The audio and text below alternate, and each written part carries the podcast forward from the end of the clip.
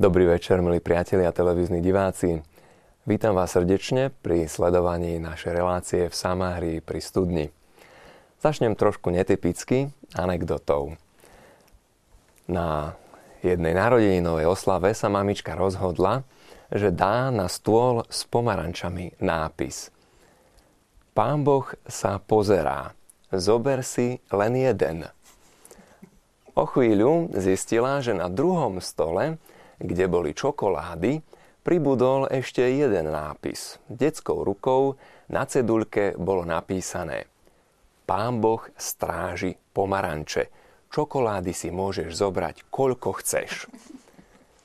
Nuž, býva to tak často aj v našom živote, v živote kresťanov, a že si, keď sa niekto nedíva, že správame, že sa správame iným spôsobom, než keď je na nás zameraná pozornosť.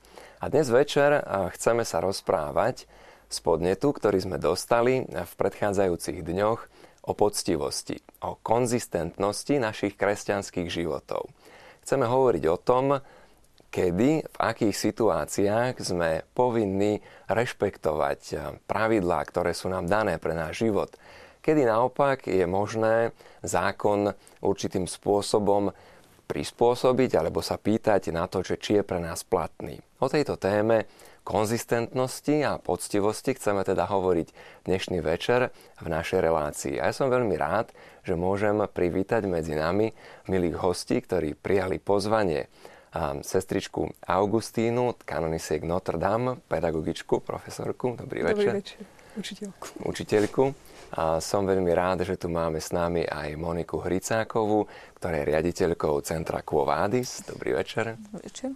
A vítam veľmi srdečne medzi nami aj mm, katolického kňaza, morálneho teológa Vladimíra Turzu. Dobrý večer. Dobrý večer. A som veľmi rád, že tu máme aj Pálka Danka, ktorý je jedným z iniciátorov projektu Čistý rok. Dobrý večer. Dobrý večer. Milí diváci, tak ako zvyčajne, aj dnes večer budete mať možnosť aj vy zapojiť sa do našej televíznej relácie aj vašimi podnetmi, otázkami, na ktoré sa veľmi tešíme, keďže otvárame tému, ktorá myslím si týka sa každého jedného z nás aj osobným spôsobom. Budeme sa tešiť, ak nám napíšete SMS správu na telefónne číslo 0905 60 20 60 alebo nám pošlete e-mail na, za, na adresu e-mailovú v samárii zavináč tvlux.sk. Prispejte takýmto spôsobom k tvorbe aj našej dnešnej večernej relácie. Len pred niekoľkými dňami sme sa stretli na stretnutí v Badíne. Pán arcibiskup Zvolenský predniesol veľmi zaujímavý prejav pred zhruba 200 ľuďmi zhromaždenými z celého Slovenska, vedúcimi náboženských spoločenstiev, biskupmi, kňazmi, profesormi, ktorí prišli do Badína, aby si vypočuli podnety, aby si vypočuli to, čo nás čaká v nastávajúcom roku, aby diskutovali o nových témach. Pán arcibiskup Zvolenský tam spomenul jednu veľmi zaujímavú vec a to bola podľa neho dôležitá potreba vychovávať sa v našich životoch kresťanských konzistentnosti, k poctivosti, k zásadovosti.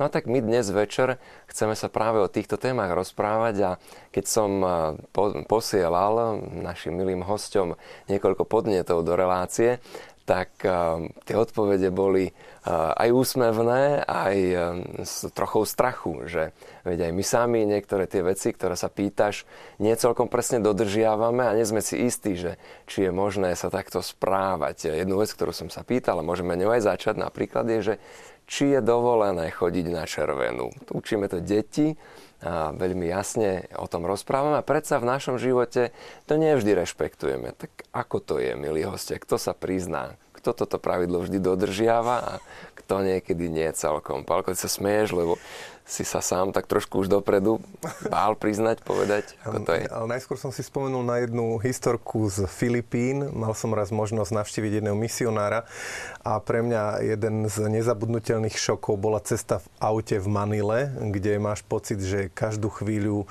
ťa niekto zabije, že spôsobí dopravnú nehodu a išli sme autom cez križovatku, mali sme zelenú, ale šofér začal veľmi trúbiť.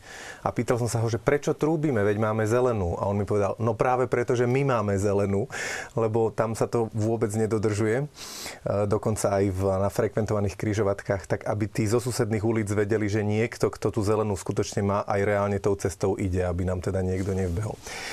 No ja nešoférujem, takže 50% mám vyriešených, ale, ale je pravda, že na prechode prechodcov niekedy prejdem na červenú a snažím sa aby som nikoho tým nepohoršil. No. Ale pýtal som sa včera po telefóne, že či ešte stále môžem prísť do relácie, keď som sa k tomuto pristal.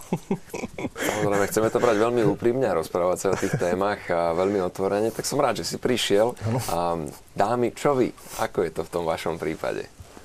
Tak e, aj šoferujem, aj chodím, ale viacej peši, takže možno tie červené skôr v tomto zmysle ma stretnú, ale závisí to naozaj od e, situácie, ktorá je. E, keď je skutočne prázdna cesta a je tam červený panačík, tak možno je to také vyhodnotenie situácie že či sa dá prejsť peši. Čiže rozlišuješ dobre medzi tým, že autom by si nešla na červenú? Autom nie, to mi príde také viac nebezpečné. Mm-hmm. Ale peši sú situácie, kedy sa stane, že celkom to pravidlo nezrešpektuješ. Rozprávame sa tak, o pravidlách. Áno. Kedy musíme rešpektovať, kedy podľa mňa je to, to na takom zhodnotení tej situácie, mm. že keď skutočne vidím, že široko ďaleko nie je žiadne auto a je červená. Prebehneš. Tak prebehnem. Reálne sestry? tak ja sa priznám, že sa vždy poobzerám, či náhodou nejaké deti nie sú okolo, pretože keď vysvetľujem, že na červenú sa nechodí, Čiže ty to treba aktiv, čakať, aktívne tak... učíte to v škole, o tom áno, rozprávate? A potom som si tak začala zvykať, že toto je taká príležitosť trošku tak cvičiť sa v trpezlivosti a čakať, kým nenaskočí tá zelená, tak aby proste som to pohoršenie nedala. Že na to dávame pozor, tak mhm. ale na 100% to nerešpektujeme. Priznám sa, že sú Stane také, sa. napríklad sú aj v Bratislave také, že na Miletičovej, na, tam ten semafor trošku tak dlhšie mu to trvá. Električka prejde, kryžovatka tam nie je, tak, tak sa tam dá. Ja sa z kniazského života priznám, že mám takú dilemu neustále, čo sa týka tejto otázky, pretože aj keď som o tom v kostole rozprával, že môžeme sa niekedy rozhodnúť, že nemusíme úplne zrešpektovať každé jedno pravidlo, predsa ja sa snažím tak trošku až otrocky tú zelenú rešpektovať a neprejdem, aj keď mi ujde električka, priznám sa, aj keď sa nikto nepozerá. Je, sme, sme povinní alebo nie sme povinní teda zachovať toto pravidlo tej zelenej alebo červenej? Ako sa na to pozera morálna teológia? Čiže teraz odo mňa sa očakáva, aby som, aby som, aby som to zhrnul a morálne zdôvodnil všetky tieto odpovede. Uh, Začíname jednoduchou vecou. Áno, áno. Priznám sa, že trošku som v probléme preto, lebo v podstate všetci sa priznali, že nevždy to dodržiavajú, takže vyzerá, že ten príkaz um, nie je podstatný, ale ono je to trošku zložitejšie. Um, asi by bolo dobré začať možno tak trošku um, krok späť uh, o tom, že na čo vlastne slúžia zákony. A ešte predtým, než povieme, na čo slúžia zákony, si musíme povedať, že tých zákonov máme veľa a rôzne typy. Niektoré zákony, um, ktoré vychádzajú z Božieho slova, to znamená ten tzv. pozitívny Boží zákon, alebo vychádzajú z prirodzeného zákona, čo spolu veľmi úzko súviselo v podstate pozitívny Boží zákon, teda to, čo máme v písme svetom. Desatoro, desatoro, desatoro je takým um, explicitným, čiže vyslovným vyjadrením toho prirodzeného zákona. Hej, čiže prirodzený zákon to je niečo, čo máme vpísané v ľudskom srdci. A keďže človek následkom prvotného hriechu, a teda aj dedičného hriechu, ktorý sme si každý priniesli na svet, má ten prirodzený zákon um, taký zahmlený, tak Boh nám zjavil ten pozitívny zákon, čiže desatoro. A to desatoro musíme dodržiavať za každú cenu. Teda to je všeobecný princíp, zase o tom by sa dalo veľa diskutovať, ale môžem povedať za každú cenu. Pretože ten zákon je dokonalý môžeme povedať, že Boží zákon, alebo aj prirodzený zákon, pamätá na všetky možné prípady. Čiže nie je možné, že by sa vyskytol v živote človeka prípad, kedy by, na ktorý by Boží zákon nepamätal. Hej, to by sme museli povedať, že zákonodárca, čiže Boh je nedokonalý. Toto je jedna skupina zákonov. Druhá skupina zákonov sú ľudské zákony. kde a priori vieme, a priori, to znamená hneď e, na začiatku vieme, že ľudský zákonodárca je nedokonalý. To znamená, aj zákon je nedokonalý, čo znamená, že ľudský zákon nepokrie všetky možné prípady. Čiže vyskytnú sa prípady, kedy nie je nevyhnutné ľudský zákon dodržať. Aby, aby sme nezačali tým, že všetci porušujeme zákony a potom to rozšírime a aplikujeme na všetko. Čiže tie zákony sú rôzne a rôzne aj zavezujú vo svedomí. Teraz, čo sa týka konkrétne tej červenej. Um, prejsť alebo neprejsť na červenú patrí do oblasti um, cestnej premávky a tieto zákony majú za cieľ um, regulovať určitým spôsobom alebo riadiť určitým spôsobom správanie ľudí tak, aby napríklad sa e, ochránila ľudská osoba, aby bol určitý poriadok. To znamená určitým spôsobom dosahovať v tejto oblasti ľudského života tzv. spoločné dobro. Čiže aby aj jednotlivec, aj skupiny ľudí boli ochránené, aby e, istým spôsobom mohli napredovať k svojej dokonalosti. Hej, na, to, na to slúžia tieto ľudské zákony a teda konkrétne tento zákon v oblasti dopravy. Teraz, prípad, že nedela 7 hodín ráno alebo pol 7 ráno, e, absolútne prehľadná kryžovatka, široké cesty, e, nikde nič nejde, som úplne sám. Ja ako šofér by som nikdy nešiel na červenú.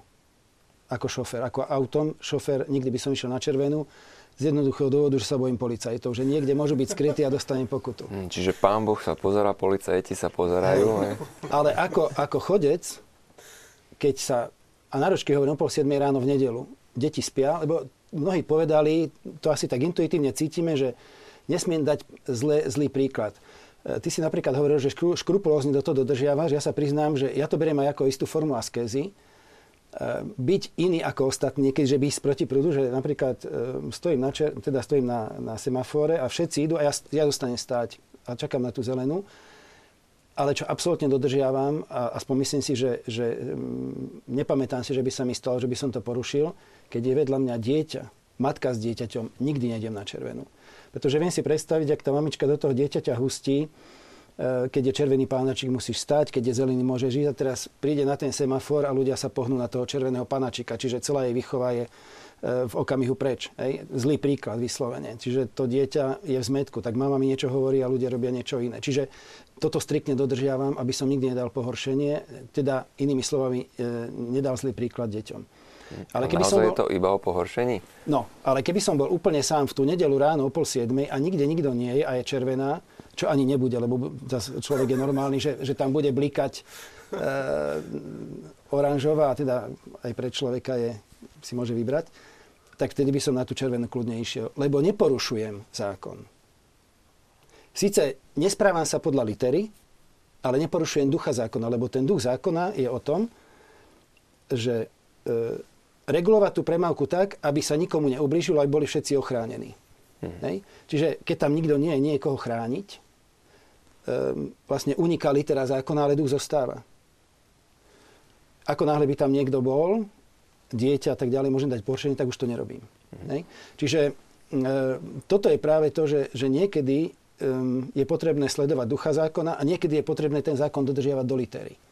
A nie je to vždy jednoduché v živote e, rozlišiť, že ktorý prípad nastáva. Ale asi toľko, aby som veľa nehovoril. Mhm. Dobre, ja som ti za to veľmi vďačný, lebo to je iba jeden teda príklad, na základe ktorého sa chceme posunúť ďalej a pozývame aj našich divákov, aby sa pýtali oni, čo ich zaujíma, v ktorom prípade je možné nejaké to pravidlo použi- porušiť a v ktorom prípade naopak e, by sme to robiť nemali, alebo čo si vymyslíte, um, povedzme aj v, tejto, v kontexte tejto problematiky. Rozprávame sa o tom všetkom kvôli tomu, že sme dostali podnet od našich biskupov. Chcú od nás, aby sme tento rok viacej rozprávali o konzistentnosti, o poctivosti, o tom, ako sa máme sami seba, ale aj druhých ľudí svojim príkladom vychovávať k tomu, že chceme byť ľudia žijúci skutočne podľa pravidel, nielen keď sa na nás niekto pozera. Čiže to je ten základ tej témy a som si istý, že nebudeme schopní obsiahnuť všetky otázky. Jednu sme tak nejak začali, je veľmi dôležité a som na to vďačný, že tu máme morálneho teologa, ktorý nám aj principiálne o tom povie. Čo však napríklad e, taká veľmi známa e, záležitosť, ktorá je v našich školách prítomná, o tom by ste si viacerí vedeli povedať, opisovanie. E, ja som z istého prostredia vyšiel a keď som prišiel študovať do zahraničia, tak som sa stretol s hrôzou v očiach, ak niekto z povedzme slovenského prostredia sa pozrel pod stôl a opísal si niečo do svojej písomky. Nevedeli to prijať ľudia v zahraničí. Ako je to u nás? U nás to mnohí ospravedlňujú, že je to v poriadku, že veď ten ťahák sa zíde, ja sa z neho učím. Čo v tom školskom prostredí, sestrička? Vy sa s tým asi stretávate najčastejšie. No, stretávam sa s tým, sú také prípady. Mám skúsenosť aj z predkatedry, aj z poza katedry. Tak čo ja viem, keď som študovala, tak som mám skúsenosti aj s opisovaním vzťahov. Teraz, keď som už na druhej strane, tak no, prípad od prípadu, ako sa to snažím, ale takto keď na začiatku prevezmem triedu, alebo nových žiakov mám, alebo aj keď pred každou písomkou prvýkrát, tak povieme isté pravidlá, že toto je vlastne ich preverovanie vedomostí a nie práca s vonkajšou pamäťou nejakou alebo pomocnými zdrojmi. Dneska je Tým, všetko už na tom internete, sa vyhovárajú, že no na čo mi to je, veď ja si to nájdem, si to vyťukám niekde. Ale neviem, tak dohodneme sa na takých pravidlách, no a kto ich poruší, tak potom má s tým problém asi ten, že ak je prichytený, tak dostane nedostatočnú okamžite. A... Čiže neprivriete oko tak ľahko? Mm, neprivriem. Dám v rámci vysvetľovania tých pravidel jednoducho poviem, že ak zlyháš, preukážeš vedomosti pri ďalšej príležitosti. A je to vždy oveľa lepšie a čestnejšie, keď dostaneš tu nedostatočnú za to, že nevieš a nie za to, že odpisuješ. Mm. A to odpisovanie je také, že už aj s tým vykričníkom nejakým a keď už potom na budúce ťa budem kontrolovať, že ťa posadím treba dopredu do lavice, aby som mala prehľad počas tej písomky, tak už potom, akože to už tak vec dôvery skôr. Je okamih, kedy je ospravedlniteľné opisovať, alebo nie je taký okamih? Mne tiež naskakujú v hlave teraz rôzne situácie, ktoré som ako učiteľ zažil. Uh, sám ako študent ešte predtým. Mali sme jedného učiteľa, ktorý na začiatku písomky vyhlásil, že kto má dnes ťahák v ľavej ponožke, môže ho použiť. Nám to prišlo najskôr veľmi absurdné. Na ďalšej písomke povedal, kto má dnes ťahák v pere, môže ho použiť. A jeden náš spolužiak si na ďalšiu písomku urobil asi 15 ťahákov a dal si ich úplne na všetky možné miesta, kde bola aká taká pravdepodobnosť, že by... muselo stať veľa práce. No a on sa to dokonale naučil pri tom, a, lebo vtedy ešte kopírky až tak veľmi nefungovali, takže to bolo ručne robené. A učiteľ zadal písomku a nič, žiadna informácia nepadla. No a na to sa ten spolužiak prihlásil, že a dnes nemáme žiadne miestečko, kde by sme mohli mať ťahák. A on úplne chladnokrvne ten vyučujúci, že nie. A ja si to dodnes toto pamätám, že v podstate on nám dal jednu obrovskú lekciu výchovnú, že my sa nemôžeme spoliehať na to, že, že podvodom e, niečo dosiahneme. Dal nám ako keby príležitosť, aby sme skúsili to, že ho my prekabátime, ale v tom najlepšom momente to zastavil. Ja som takisto bol prísny, že ak som našiel ťahák, tak dotyčný e, mal nedostatočnú. Nedovoloval som im to a snažil som sa tak pozitívne vplývať, že to nie je hrdinstvo e, dať niekomu opísať, a, ale zároveň ani to nie je ako keby zrazu egoizmus, že nie, nechcem, nechám ťa v kaši, mal si sa naučiť. Že ani jeden pohľad podľa mňa nie je správny. Správny postoj je ten, že ja zodpovedne som sa chystal a teda napíšem to, čo som sa naučil. Alebo priznám si, som nezodpovedný, neučil som sa to a napíšem len to, čo viem alebo neviem. A nič medzi tým ako keby neexistuje pre mňa ako učiteľa. povedia ti, že je to naša šikovnosť. A keď na to nikto nepríde, tak prečo by som nemal svoju šikovnosť využiť? Prečo by som nemal z toho telefónu, z papierika, neviem kde, z nejakej skríše, to jednoducho využiť? A priznajme si, že asi u nás na Slovensku je taká atmosféra, že určitým spôsobom mm, všeobecne sa to toleruje. Alebo ľudia medzi sebou toto presvedčenie majú, že no a čo? Tak keď ma chytí, no zle nedobre, dostanem petorku, ale keď ma nechytí, mm, prečo by som neurobil malý podvod na to, že dosiahnem ten výsledok? Dala by si no, ja, opísať možno, človeku? Premýšľam nad tým, že z takého iného uhla trošku, že aká je motivácia k, tým, k tomu získavaniu vedomosti že v podstate, keď človek si používa ťahák, e, ktorý si urobí, tak či si ho robí preto, že sa to zároveň aj naučí, alebo je to preto, že, že študentom je jedno, či to vedia, alebo to nevedia. Hej? A to nie je možné sa učiť bez toho, aby som si písal ťahák, keď ho potom tak, nechcem e, použiť. poznámky, akokoľvek, koncepty, Aha. čokoľvek. Nie, že, že toto je skôr taká otázka, že že ako motivovať študentov, aby ich tie vedomosti zaujímali, alebo aby to bolo pre nich vzácne. Alebo práve preto, ako si spomínal, že všetko sa dá už niekde nájsť, že prestáva byť e, nejaká taká všeobecná vzdelanosť e, možno medzi ľuďmi, že skôr už e, ide o šikovnosť nájsť alebo šikovnosť pracovať so zdrojmi. Hmm. Čo sa zase využíva v niektorých predmetoch, kde práve aj na tom e, sa stavajú projekty. Povedzme, v jazykoch sme mali projekty, kde bola šikovnosť pracovať so zdrojmi. Hmm. Že A ten cheating projekt. je problém u nás. Myslím si, že je problém, lebo fakt v zahraničí to je a priori vylúčené, neexistuje, aby som vôbec na to pomýšľal, aby som sa tým zaoberal. U nás sa to tak ako si ticho stále príjima na polovičku. No veď už nie sme takí až príliš nároční, nepreháňajme to. Tak závisí, že aj možno aké zahraničie, že možno na nejakých stredných školách inde to tiež nie je také, ako keď možno si študoval neviem, v Ríme alebo na nejakých takých serióznych univerzitách, kde človeku skutočne Američania záleží. pozerali s hrôzou. S hrôzou pozerali, ja teraz nechcem Že záleží na tých vedomostiach práve. No, žalovať, že ktoré národy to brali tak laxnejšie, ale videl som v očiach ľudí, ktorí prišli zo Spojených štátov amerických, že to bolo pre nich čosi nepriateľné a veľmi prekvapivé. A už ani nechcem hovoriť, že keď napríklad niekto s kňazským kolárom, nedaj Bože, alebo s reholnom rúchu by bol schopný niečo také urobiť, že si pomôže pri písomke, pre tých ľudí to bolo absolútne nepochopiteľné. Inak tam by sa... To je dobré miesto na ťahák, nie? Ale ja len veľmi stručne, ak môžem ešte. Uh, sám si v úvode povedal, že sme tu možno aj preto, aby sme tak pozitívne naštartovali e, výchovu mladej generácie k tomu, aby, aby stávala na tých pravých hodnotách a aby, aby možno neklesala v takýchto, uh, nazvime to, prehreškoch. Hej? Lebo to, určite to nie je správne. Myslím, že to napokon nám uh, otec Vladimír najlepšie povie morálne. Ale ja len takú ukážku, že skúšal som v škole taký experiment, že som dal niekedy písomku vo dvojici.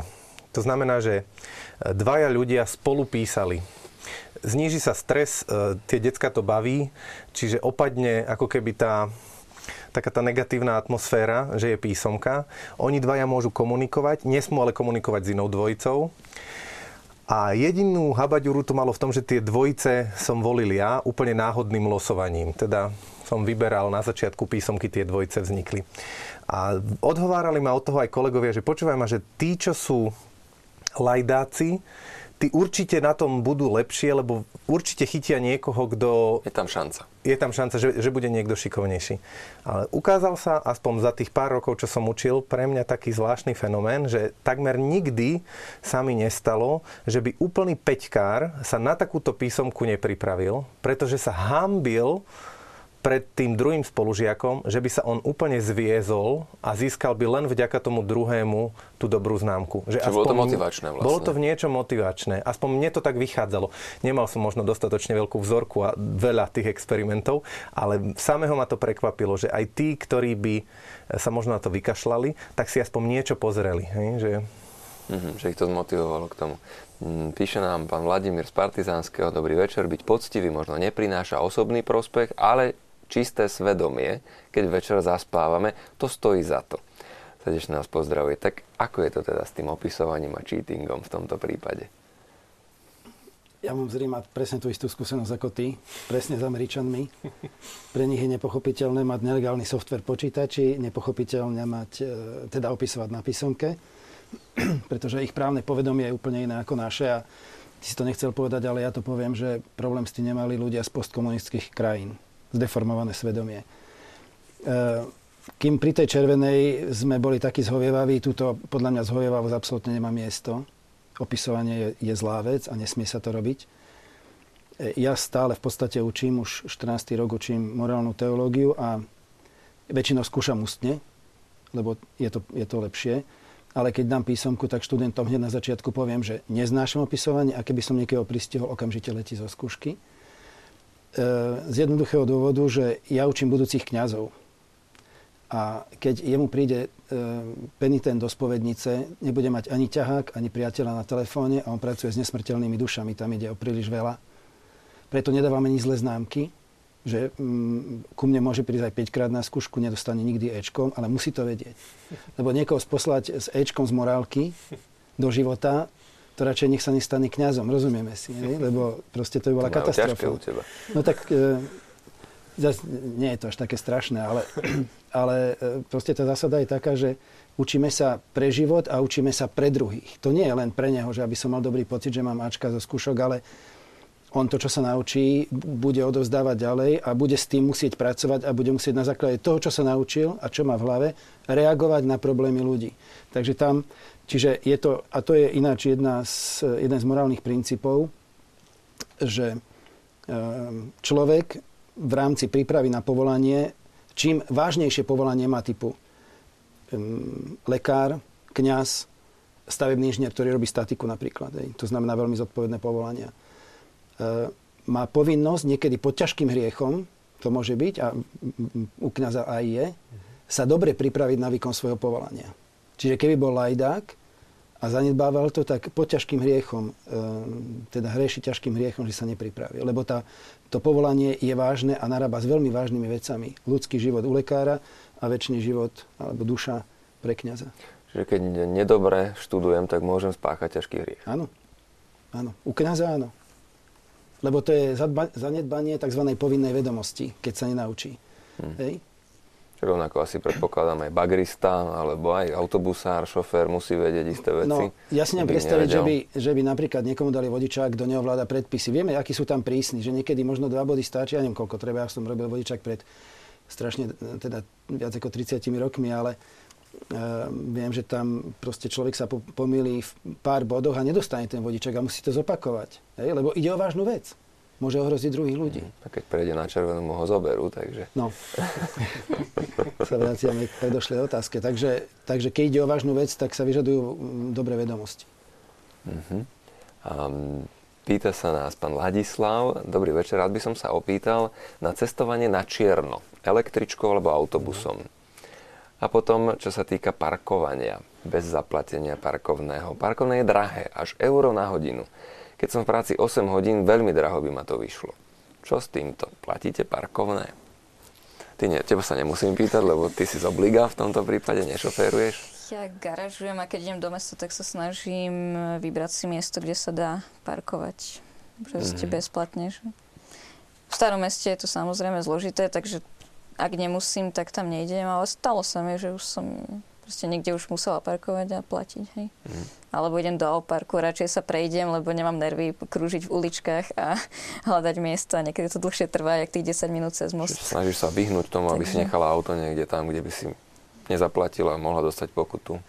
Hej, lebo podľa mňa mi je to dosť nepohodlné riešiť nejakú papuču alebo odtiahnuté mm. auto, to je tiež jedna z vecí. Sestričkám no. niekedy už odtiahli auto, dostali papuču, niečo také sa stalo, nie, neprihodilo sa nikdy. Neviem, ja nejazdím. A nejazdíte? To tak neviem, ale myslím, že nie. Mm. No je tu otázka, že a čo keď to je drahé? Stojí to 8 eur na pracovný čas, možno dlhšie, lebo však človek musí ešte ísť do tej práce, vrátiť sa. Je to ospravedlnenie, keď na to nemám, nemôžem si to dovoliť, ukratil by som svoju rodinu, dám to na nejaké také miesto, kde zariskujem, dúfam, že ma tam nenajdu. Čo v tomto prípade? A potom ešte samozrejme to cestovanie na čierno električkou. Ľudia mi častokrát povedia, len jednu zastávku som išiel, na to nebudem dávať lístok, to je príliš drahé. Raz som stretla v trolebuse, to bolo neskoro už, neviem, o 11. alebo tak je chodí tí posledné trolebusy jedného staršieho pána, ktorý išiel pár zastavok iba a jeden taký mladší tam bol už mierne v podnapitom stave a ten starší pán si išiel štíkať lístok a teda on mu hovorí, že ale nie, však na čo si to štíkate, však určite teraz nikto nepríde. No ten mu vysvetloval, že no viete, ale to je proste zásada, že ja nechcem chodiť. A taká to bola taká milá dvojica, že jak si to vysvetlovali vzájomne, že ten ho presvedčal, že nie a ten teda, že áno áno. Si to lístok štíkol nakoniec. Nebol to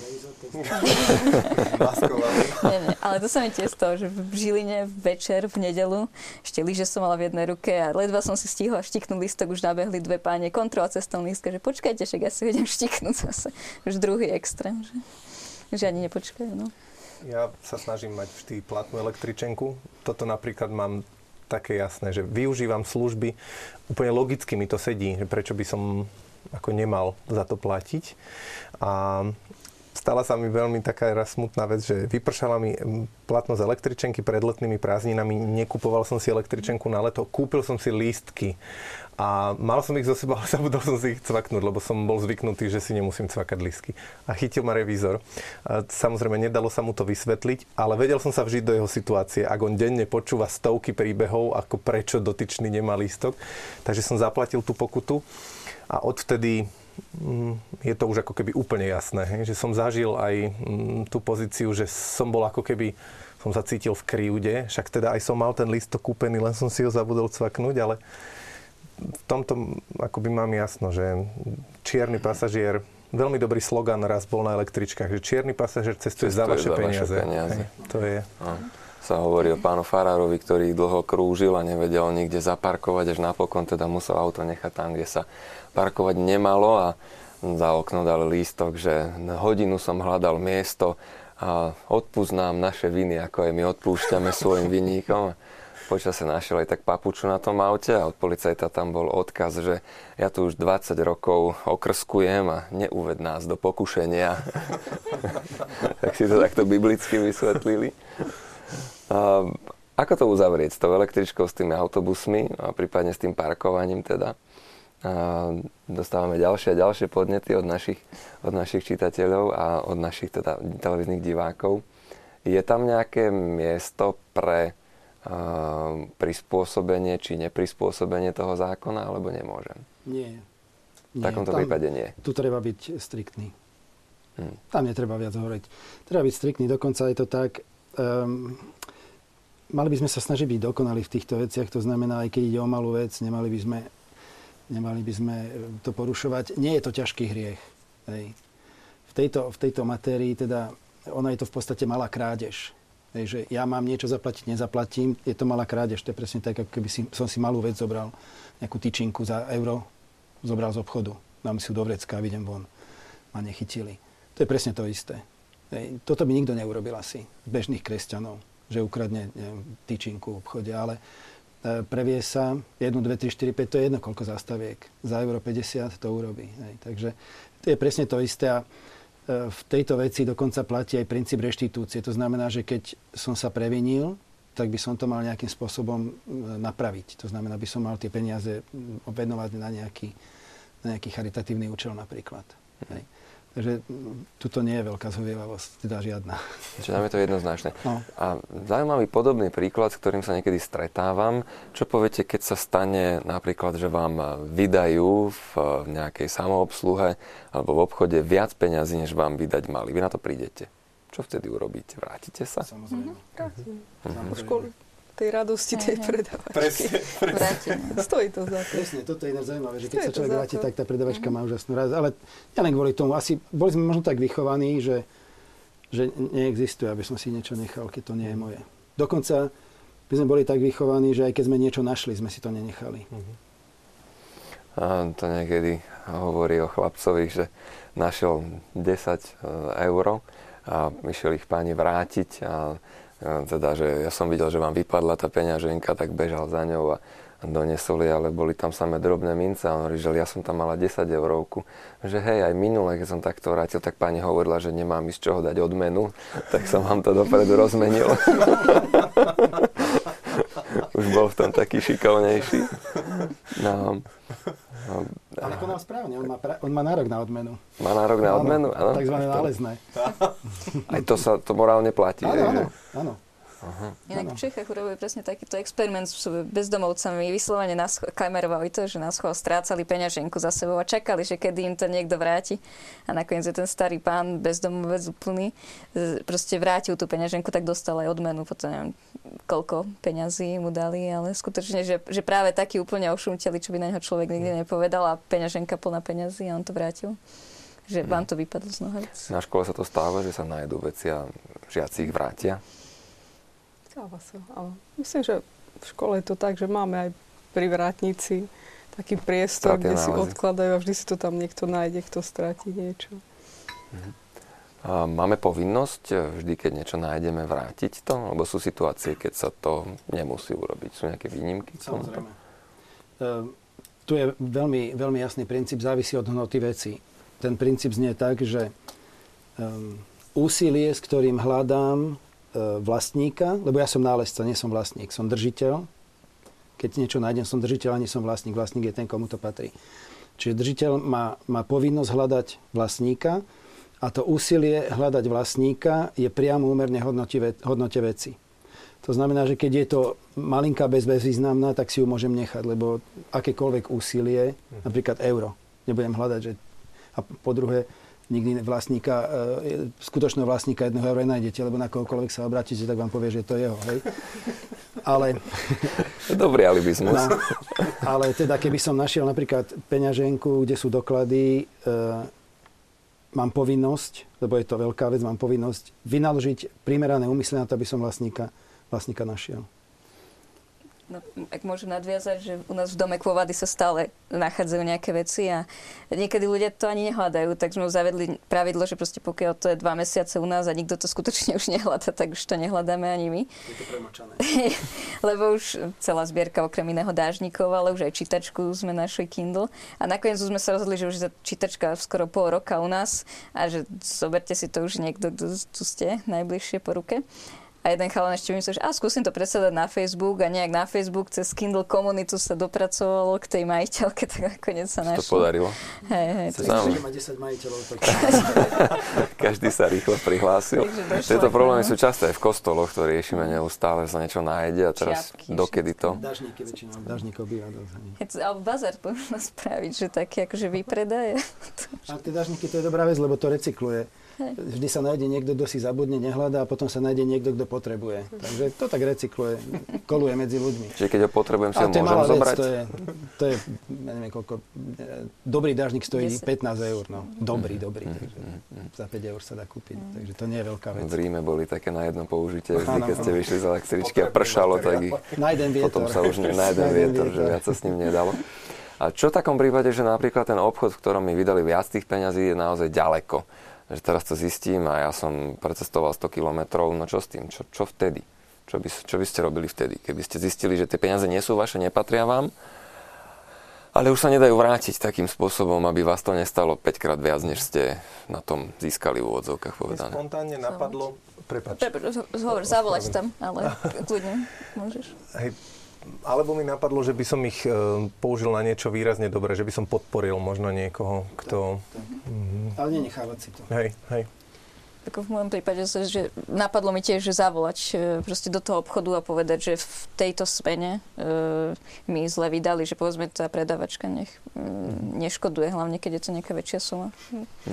No, tak Píše teoreticky. Píše nám Marek k poctivosti, že podľa neho je jednou zo základných hodnôt, nielen u mladých, ale aj u ostatných generácií. U kandidátov do kňazského seminára je poctivosť obrovská zodpovednosť, je veľmi potrebná.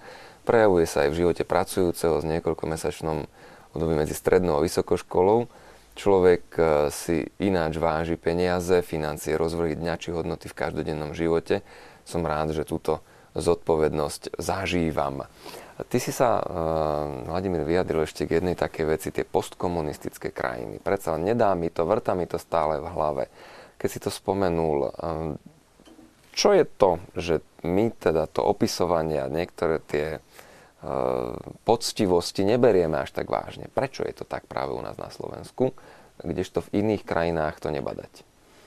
V iných krajinách myslíš ktorých? Iných? No povedzme to Spojené štáty americké, no. o ktorých sa rozprávame, tak. ale myslím si, že aj v Nemecku je toto veľmi výrazné, v Rakúsku takisto. Áno, áno. to je v podstate, dá sa povedať, od Čiech na západ. Mm. Lebo Alebo od, kamaráta od v Salzburgu, no. keď nechám ráno bicykel ano, na zastávke autobusu, tak ja viem, že ho tam nájdem, ano. nemusím ho zamykať. Hej. Myslím, napríklad aj v Ríme by som to neriskoval, to by nedopadlo dobre. A u nás e, v Bratislave nie som si istý, ešte som to nevyskúšal. Mhm, neskúšaj to.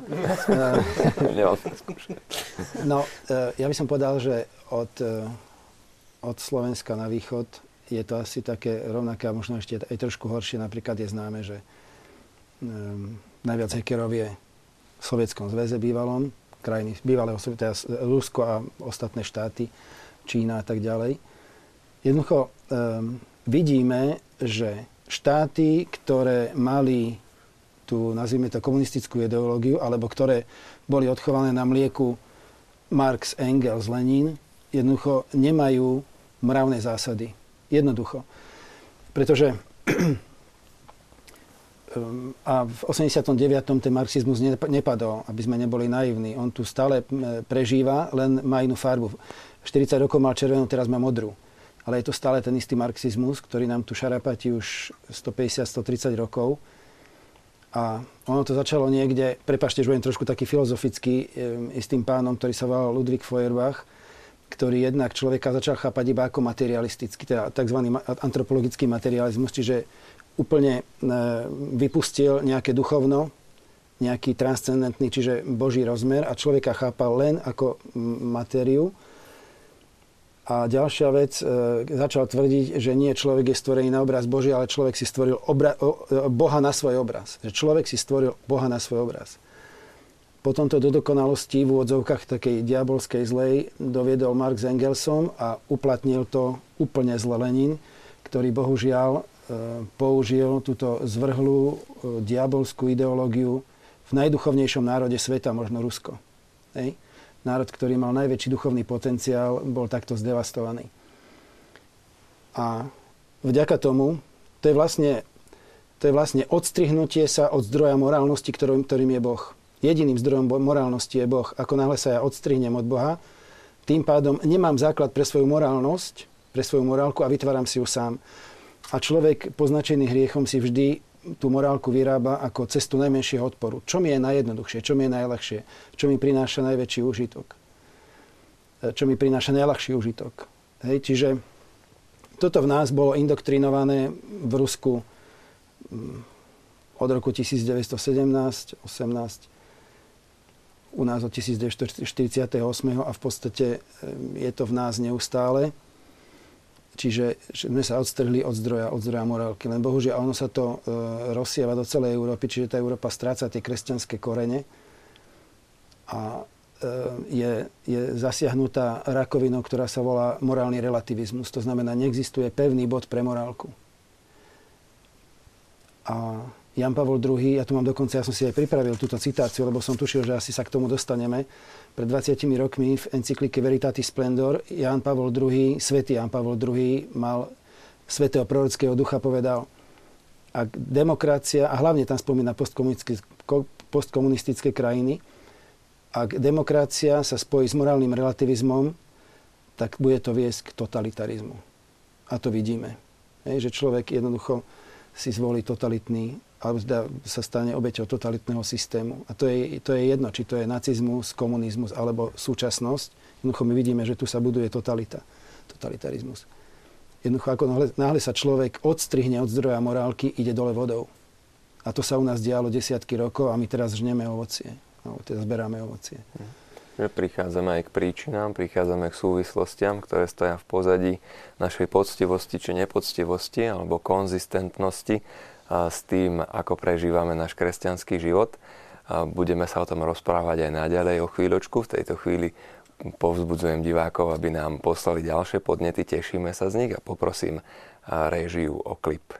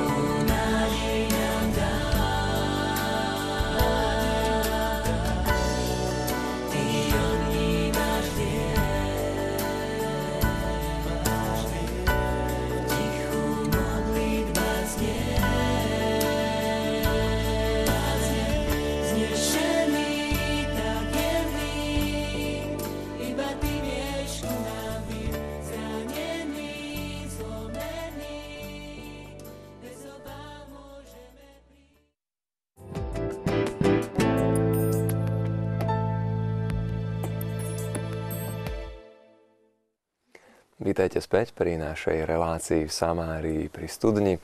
Sedíme tu okolo našej symbolickej studne a rozprávame sa o poctivosti, o konzistentnosti v kresťanskom živote. Už sme prebrali viacero otázok aj od vás, divákov, tešíme sa na ne.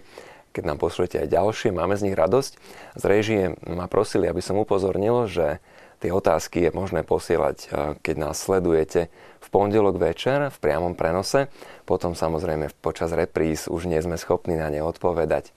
Prešli sme pred chvíľočkou aj k nejakým príčinám toho, prečo v našich e, zemepisných šírkach a dĺžkach sa niekedy s tou poctivosťou narábalo zvlášť, alebo aj narába zvláštnym spôsobom, prečo si tie pravidlá sme si zvykli prihýbať, ale rozprávame sa a chceme prísť trošku aj k tomu, ako samých seba, ale ľudí vo svojom okolí vychovávať e, k poctivosti, ku konzistentnosti. Aké sú teda stratégie, čo je nám k dispozícii, ako napríklad v škole alebo v spoločenstvách, v ktorých vy žijete, e, je možné dávať príklad alebo viesť ľudí k lepšej poctivosti žiakov, študentov.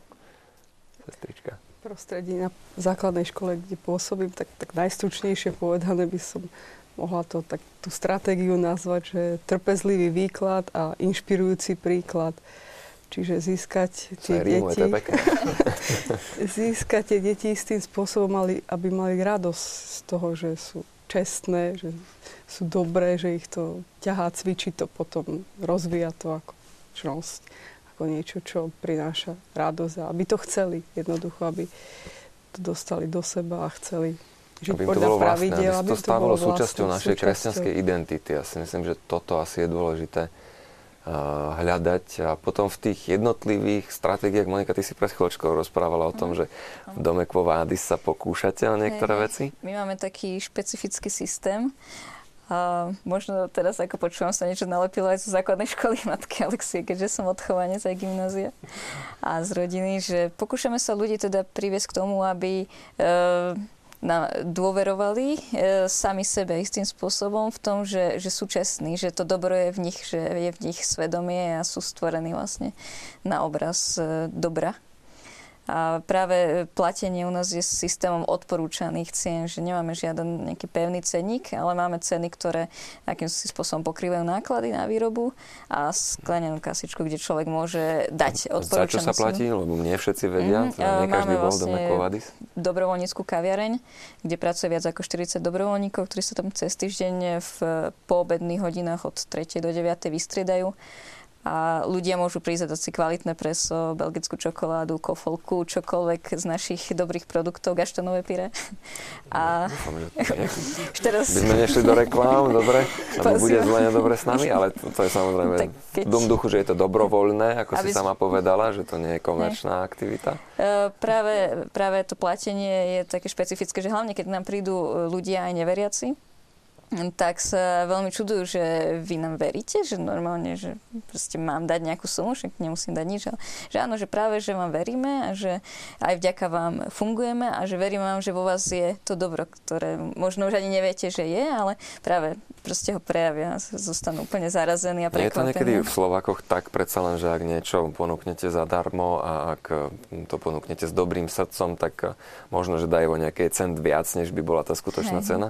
Áno, skôr máme skúsenosť práve s týmto, že, že dajú viac, väčšiu sumu. Samozrejme sa, máme aj negatívne je skúsenosti, vždy, hej. hej, nie je to úplne, že všetko je rúžové, ale, ale práve, že, že funguje to dobre a, a sme radi, že, že takto práve môžeme evangelizovať tým základným jednak príkladov ze služby dobrovoľníkov, ktorí obetujú svoj čas po práci, väčšinou pracujúci ľudia a jednak aj takýmto špecifickým systémom. Čiže je tam prítomnosť tej obety, ktorú do toho vy vkladáte a tej nádeje, že to prinesie ovocie. Áno, pekne si to povedal aj týmto spôsobom. Dokonca aj Etrend s nami robil rozhovor na túto tému, lebo e, vlastne mal tému zaplať koľko chceš, tak e, aj v UPC je podobný systém, akurát, že nie takýmto kaviarenským, takisto majú kasu, kde môže človek dať e, potom ešte sú aj možno nejaké iné kaviarne a čajovne, ale my sme špecificky v tom, že je to postavené na dobrovoľníkoch, že nejde človek sám si urobiť niečo, ale vyslovene, že je to aj s obsluhou, je to s tou službou.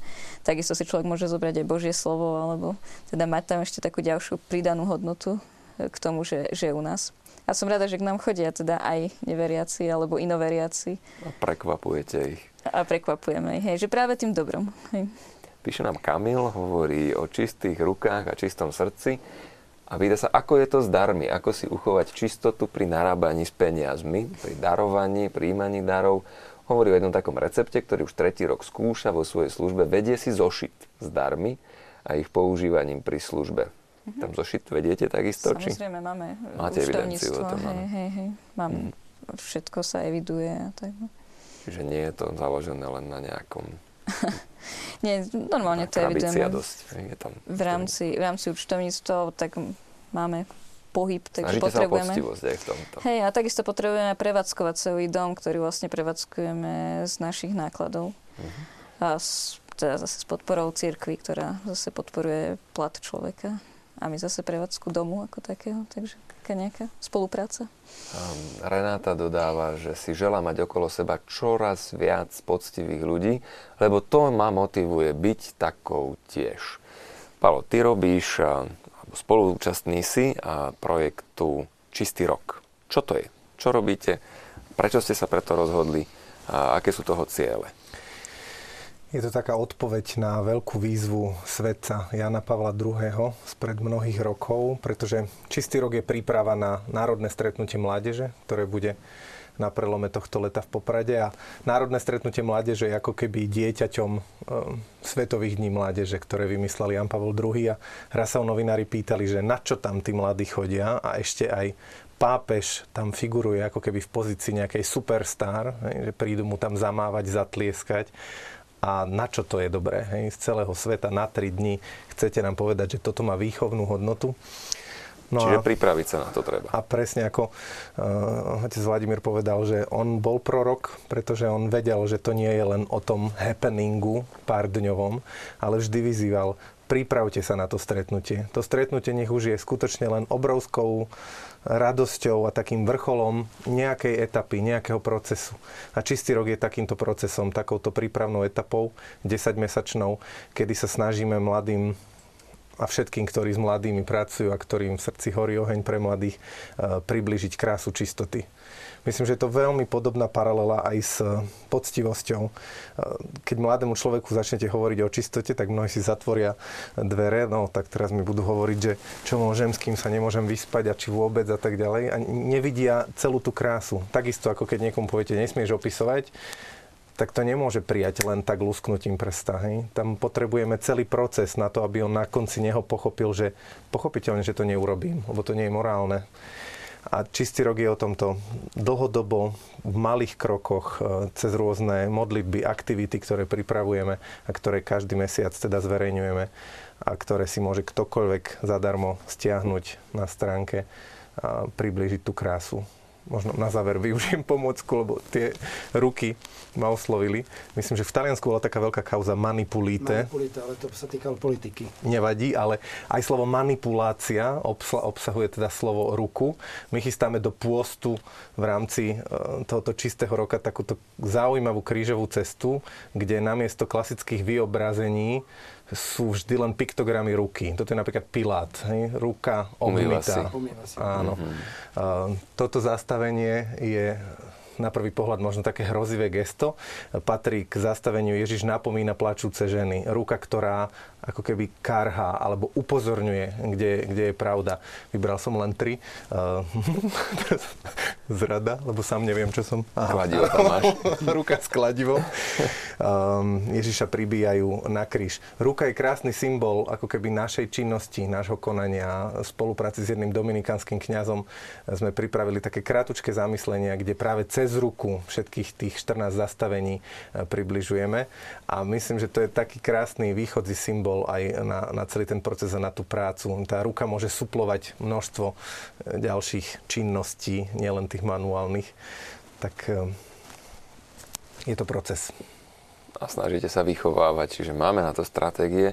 A ja som tak ako si vnútorne presvedčený, že súčasťou tej našej identity kresťanskej e, by malo byť tak, ako že nekradneme, keď pôjdeme do obchodného domu, proste nekradneme tak aj z toho internetu by sme nemali, keď hovoríš o čistom roku, v žiadnom prípade stiahovať veci, ktoré odporujú morálke, ktoré odporujú dobrým mravom. Malo by to byť pre nás niečo, s čím nesúhlasíme, čo do svojho života jednoducho nechceme nechať vstúpiť.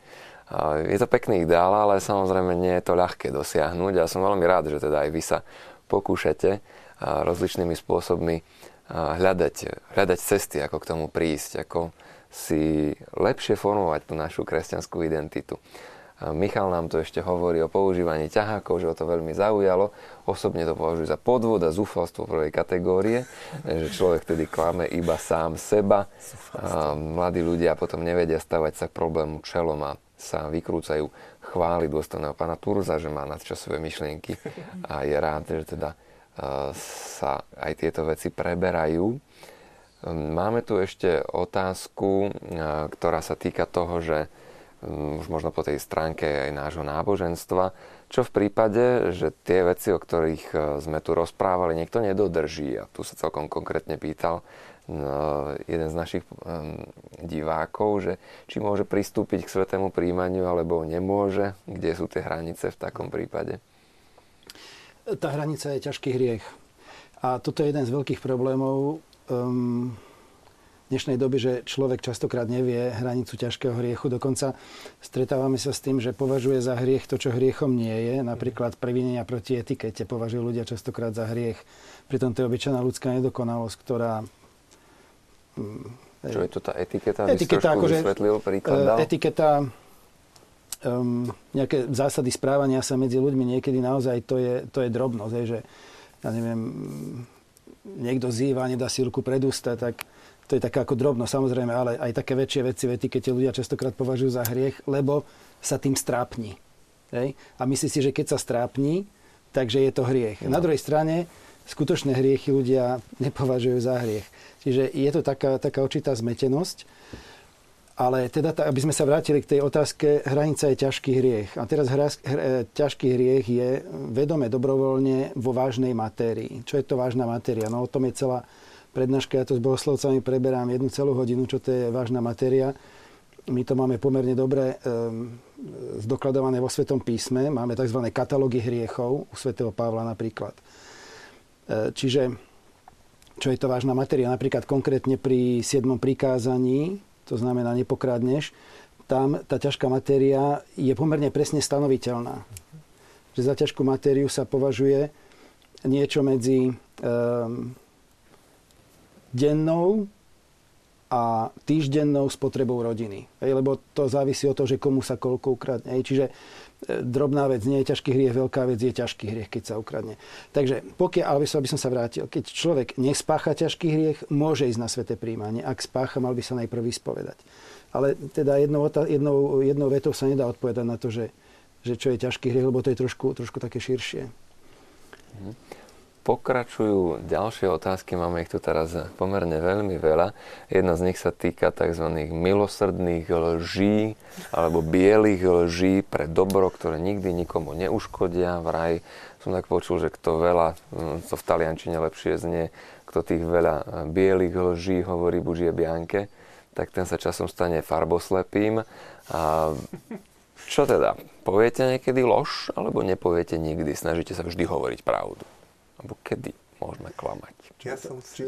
Áno, no, presne, tu by sme Čo asi potrebovali lož? ďalšiu hodinu. Mali sme tu jednu diskusiu, ja sa pamätám, to bolo u Pavla alebo Nikodem roky dozadu. Hodinu a pol sme hovorili o tom, že čo je to lož. A potom nám na záver jeden človek napísal, že dobre, že to nevidela moja dcéra. by sme ju boli doplietli. No, nech sa páči.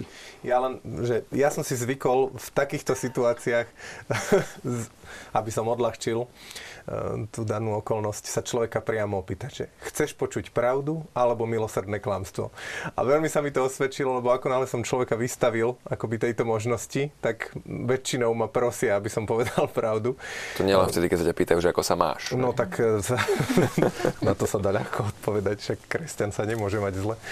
Ale, eh, mm, je to mm, pre mňa je to veľmi nenápadná forma, ako by človek e, mohol, dnes sa často používa to slovo citlivovanie, hej, v rôznych oblast, oblastiach, ako gender a podobne. Aj toto je pre mňa ako veľmi e, tenký lat, ako človek potom ak toto ešte bolo milosrdné klamstvo, tak možno aj toto ešte bude milosrdné klamstvo.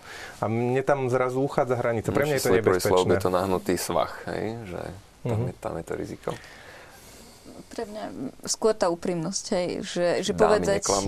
Uh-huh, že, že povedať človeku skutočne pravdu, ale zase možno dá tam e, nejakú lásku alebo nejaký vzťah do povedania tej pravdy. Že povedať to tak, aby to nezranilo, alebo aspoň sa snažiť, aby, aby to človeka nejakým spôsobom nezasiahlo spôsob povedania pravdy. Uh-huh. Takže povedať pravdu správnym spôsobom. Uh-huh podľa mňa je dôležité. Sú niekedy reálne sestry v takých situáciách? Uprednostňujem tú pravdu s láskou. To je najlepšie, ako, lebo to klamstvo, aj keď, aj keď maličké, aj keď také vec o dôvere, úprimnosti, tam sa potom stráca, do vzťahov to vnáša podozrievanie a kadečo a to potom sa veľa zničí. Aj tým najmenším, aj keď to... A musíme vždy hovoriť pravdu a celú pravdu? Nie, nie. Práve o to ide, že čo je to vlastne lož. Niekedy dokonca je, je zakázané povedať pravdu. Napríklad ja ako kňaz nesmiem povedať pravdu, e, keby sa ma niekto spýtal, že z čoho sa spovedal penitent. Mm-hmm. Hej?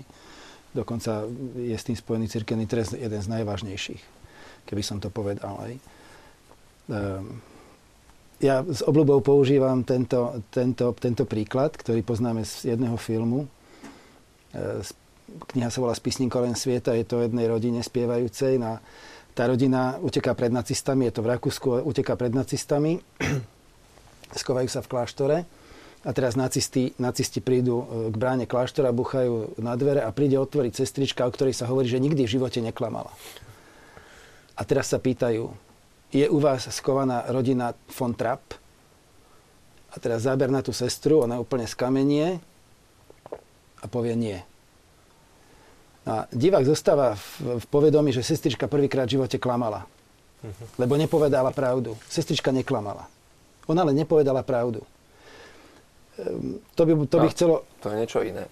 To by chce, áno, to by chcelo celú prednášku o tom, že čo to znamená klamať. Uh-huh. Totiž to, e, celé to vychádza z toho, nebudem dlho rozprávať, ale celé to vychádza z toho, že jazyk nie je samoučelný. Zmyslom jazyka je komunikovať. A teraz ide o to, čo komunikujem. Ak ja tomu nacistovi poviem, áno, je u nás chovaná rodina von Trapp, to znamená otec, mama e, a neviem, oni mali tuším 7 alebo koľko detí, e, otec podľa mňa istý trest smrti, mama možno koncentrák a deti pán Boh vie čo. E, teraz to nie je, že učil sveti prostriedky, to je o niečom úplne inom. Má ten človek, má ten nacista právo na túto pravdu, to je jedna vec. Druhá vec, je tá komunikácia medzi tou sestričkou a tým nacistom, nad hodnotou života um, desiatich ľudí. Mm. Čiže ono to je veľmi zložitý problém. A vychádza sa z toho, jazyk nie je samoučelný, jazyk je komunikácia. Čiže keby sme da- chceli zadefinovať lož, tak tak jednoduchý sa dalo povedať, je to ináč aj v katechizme katolíckej cirkvi nejak tak, že e, teda nie nejak tak, ale takto, že lož je nepovedať pravdu s cieľom oklamať človeka, zaviesť človeka, čiže pomýliť človeka, uviezť ho do omylu. Hej, čiže on má nárok na tú pravdu a ja viem, že má na nárok a napriek tomu ho zavediem. Hej, čiže ja vlastne ublížim tej osobe. Čiže nie je to len o tom, že, že poviem nejaký výrok, mm, ale ja ho zavediem. Vojaci proste, nemali nárok na tú ne, pravdu, lebo chceli to zabiť boli, človeka. To boli zločinci. To boli mm. zločinci, ktorí chceli zabiť človeka, čiže oni nemali právo na to, aby sa dozvedeli, kde ten, kde ten človek je. Hej, čiže tá sestrička nie, že neklamala, ona nesmiela povedať, že sú tam. A nebolo to klamstvo, nebola to lož. Nepovedala síce pravdu, ale nebola to lož. To je veľký rozdiel. Takisto, a toto myslím si, že veľmi dobre napríklad majú zvládnuté lekári. Uh, oni to majú vo svojej deontológii. Čo v takom prípade, že niekto no, je viete, ťažko chorý, Niekto je ťažko chorý a mu natvrdo poviete, počúvajte páni, vy máte rakovinu, máte dva týždňa života, rovno môžu zavlať pohrebný voz. Hej? Čiže um, tam je o tom spôsobe asi. Spôsob, áno, veľmi. Čiže ten jazyk, jazyk nie je samoučelný. Toto je dôležité si uvedomiť. Mm-hmm. Emilia nám hovorí o tom, že ich ešte rodičia učili, že ani jedna korunka, ktorú nepoctivo získajú, neprinesie požehnanie. Práve naopak, človek o ňu príde. A mne to tak trošku spontánne prišlo na rozum, lebo sa nás tu pýtajú aj na dane, a ako sa prihodilo na ulici, že chlapec sa začal dusiť mincov, ktorú v jednom okamihu nestráženom prehltol a mama kričala o pomoc, tak dobehol pán z kaviarne, zobral ho za nohy a naopak začal s ním takto triasť, až z chlapca minca vypadla a zachránil mu tým vlastne život. Mama mu ďakuje, hovorí, že vy ste lekár, a ten pán sa tak s miernym zahambením priznal, že nie, ja som z daňového úradu. A tak sa nás tu, sa nás tu niekto pýta práve na to platenie daní, na to mm, s lístkom, bez lístka, chcete, chcete na to faktúru, nechcete na to faktúru. A aké sú tie vaše skúsenosti v tom prípade, že vám niekto dá takúto ponuku a povie vám, že no vieme to urobiť 20% lacnejšie, ale však viete ako pristúpime na to, nepristúpime na to. Vieme, že aj vo verejnom živote je to vážna otázka. Ako sa majú zachovať? Alebo aj samotný podnikateľ. Je legitímne, že sa takto spýta, stretávame sa s takými vecami, či nie? Nikto sa neprizná. je to náročná vec. Ty si položil v podstate dve otázky. Vyzeralo ako jedna, ale si položil dve, že, že či treba platiť dania, či s bočkom, bez bočku lebo jedna otázka je otázka DPH a druhá otázka je, či platí dane z príjmu napríklad. Lebo to nie je úplne to isté, podľa mňa. Ako, m, mm, treba povedať Ale princíp. ten, ktorý ti to ponúka bez toho bločku, tak v podstate klame. Ten Hej, čiže príjmu ja by som povedal, že, že, že tu DPH treba zaplatiť, keď ju mám zaplatiť, ale otázka znie tak, alebo teda ten princíp, princíp znie, znie takto. Daň ako taká je spravodlivý inštitút. To znamená, daň je potrebná, však sám Ježiš hovorí, dajte cisárovi, čo je císarov, Bohu, čo je Bože. Čiže daň platiť treba, lebo daň je príspevok nevyhnutný k spoločnému dobru. Keby sa dane neplatili, nemáme asfalt na cestách, nemáme školy, nemáme mm, štátni zamestnanci platy a tak ďalej a tak ďalej. E, čiže daň platiť treba. ale na druhej strane si treba uvedomiť, že tu máme proti sebe postavených dvoch partnerov. Jeden je človek, čiže daňovník, ktorý platí dane, a druhý je štát. Ani jeden z nich nie je svetý. Ani štát nie je svetý. A štát častokrát sa správa naozaj ako ten, čo vytriasal z toho, že chce z neho vytriasť čo najviac. A tento sa prirodzene tomu bráni. Čiže m, daň ako taká, ako taká je spravodlivá, ale výška nemusí byť vždy spravodlivá. Čiže... Určí to kto? No, uh, ono to nie je také jednoduché, je samozrejme. otázka. Hej, ono to nie je také jednoduché. Uh, vedia to povedať odborníci. Um, je prirodzené, že, daň, že štát bude trošku väčšiu tú daň vyberať, lebo počíta s tým, že, že nie všetci mu tú daň zaplatia, čiže on si musí nadbehnúť, hej, aby tie daňové úniky si nejako vyvážil. Ale tým chcem povedať, že, že určitá časť tej dane nemusí byť spravodlivá. A, ke, a platí zásada, že, že človek, ktorý by nezaplatil tú nespravodlivú časť dane, sa neprevinuje. Len nie je to také jednoduché. Čiže princíp môžeme takto jednoducho povedať, ale nie je to také jednoduché v praxi. A ja by som povedal, možno tak akože prakticky zo Slovenska, že kedy si pamätáme si, odkedy máme rovnú dan, 2005, tuším, že keď bolo daňové zaťaženie e, neúmerné, napríklad 40%, to bolo strašne veľa. A keď zaviedli rovnú daň, že v podstate všetky boli nejakých tých 19-20%, tak zistili, že tých, tých peňazí sa do toho štátneho rozpočtu dostane viac. Lebo, lebo človek sa nebude namáhať, keď tá daň je pomerne nízka, relatívne nízka, tak nebude vynakladať také veľké úsilie, aby, aby si to tam skrátil. To je také prirodzené ľudské, ale skôr tu daň zaplatí. Hej? A teda môžeme povedať, že tých 20% alebo keď to osciluje okolo tých 20% nie je veľa. Čiže tam by tá daň sa mala považovať za spravodlivú. Hej? Ale teda ten princíp je taký, že tá výška môže byť aj nespravodlivá. Mm. Tu sa skôr niektorí pýtajú na to, že oni tých 20% aj tých len 20 povedia, že nepoužijú na svoje vlastné obohatenie, ale na rozvoj firmy alebo na platy zamestnancov. Um, Čiže čo v takom prípade robiť? Hej, tam je to také komplikovanejšie, lebo tam naozaj ten štát z toho ako keby sa dal von. A nie je to síce na moje obohatenie, ale je to predsa len pre našu firmu. Niektorí tvrdia, že inak neprežijeme, inak sa to nedá. Toto je obrovský problém, že tu platí, jak je, jak je, jak je to cosi fan tutti. Hej že tak všetci, robia, tak robia. všetci tak robia. A keď ja tak nebudem robiť, tak ja som veľmi znevýhodnený. A tu Toto sme, je obrovský problém. Tu dokončím jednu otázočku, jednu, jednu vec, že uh-huh. svätý Jan Pavel II v rekonciliáciu et penitencia hovorí, že my sme sa stali súčasťou štruktúry hriechu. To znamená, hriech už nie je, že tu jeden, tu druhý, ale štruktúra, v ktorej žijeme, je hriešna a je veľmi ťažko v nej žiť ale to by bolo možno na celú reláciu toto rozoberať, túto otázku. Ja sa to bojím povedať jednou vetou, lebo sa bojím, že tie moje slova budú zneužité alebo zle interpretované. Zle pochopené. Zle pochopené. Lebo kde si tu ja vnímam centralitu toho nášho problému alebo témy, o ktorej sa rozprávame, že všetci to robia. A tým pádom sa cítime ospravedlnení, že veď keď to všetci robia, tak prečo by som to ja nerobil? Ako sa má podnikateľ postaviť k tomu, že veď všetci dávajú nejaký úplatok, aby dostali nejakú zakázku, keď ho ja nedám, tak ho dá niekto druhý. A ja skrachujem a tým pádom prídu moji zamestnanci o prácu, tým pádom e, to zle dopadne pre mňa. Takže ľudia riešia takéto morálne dilemy, aj možno v veľmi úprimnej snahe, ako nám tu viacerí píšu, vštepili mi rodičia morálne zásady a pomáhajú mi žiť celý život, som za to veľmi vďačná, hovorí uh, Julia. No, aj my sme vás veľmi vďační, že takéto pekné svedectvo je nám tu predstavené. A myslím, že ale z týchto ľudí, ktorí to berú naozaj úprimne, sú mnohí, ktorí sa stretávajú s ťažko riešiteľnými situáciami. Možno. Chcú byť poctiví. Povedz. Z praxe teraz cez víkend práve bol stretnutie, on je živý v Nitre, kde práve jeden veľký, väčší podnikateľ mal svoje osobné svedectvo, ako on živý kresťan a platí dane, má 20 zamestnancov a skutočne zo života hovoril, ako vybudoval celú svoju firmu, však na komunite Manu určite bude aj CD záznam z toho, mm, z toho workshopu. A on povedal, že práve Boh ho oveľa viac žehnal, keď platil dane a skutočne všetci sa mu čudujú, že, že však zaplať polovicu ešte tak, ako všetci vieš, OK, že nemusíš platiť tie 100 tisíce eur e, na dane, ale práve, že Boh ho žehná a skutočne sa mu darí, že účtovníčka niekedy nechápe, že, že ako vie mať... Je to o dôvere, hej? O tom hej, je to niekedy práve o dôvere, že Boh funguje aj v peniazoch a niekedy to sa mi zdá, že, že sa na to tak zabúda v kresťanstve a medzi veriacimi, že práve tá živá viera toho, že Boh dokáže aj vlastne hmotne žehnať. Aj u nás Kovady sa to tiež tak vidíme, že žehna.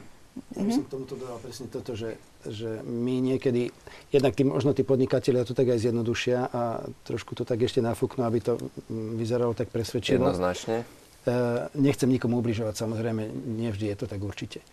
Ale toto, čo Monika hovorí, je veľmi dôležité, že, že keď človek dôveruje Bohu, tak sa nemusí báť, to je jedna vec.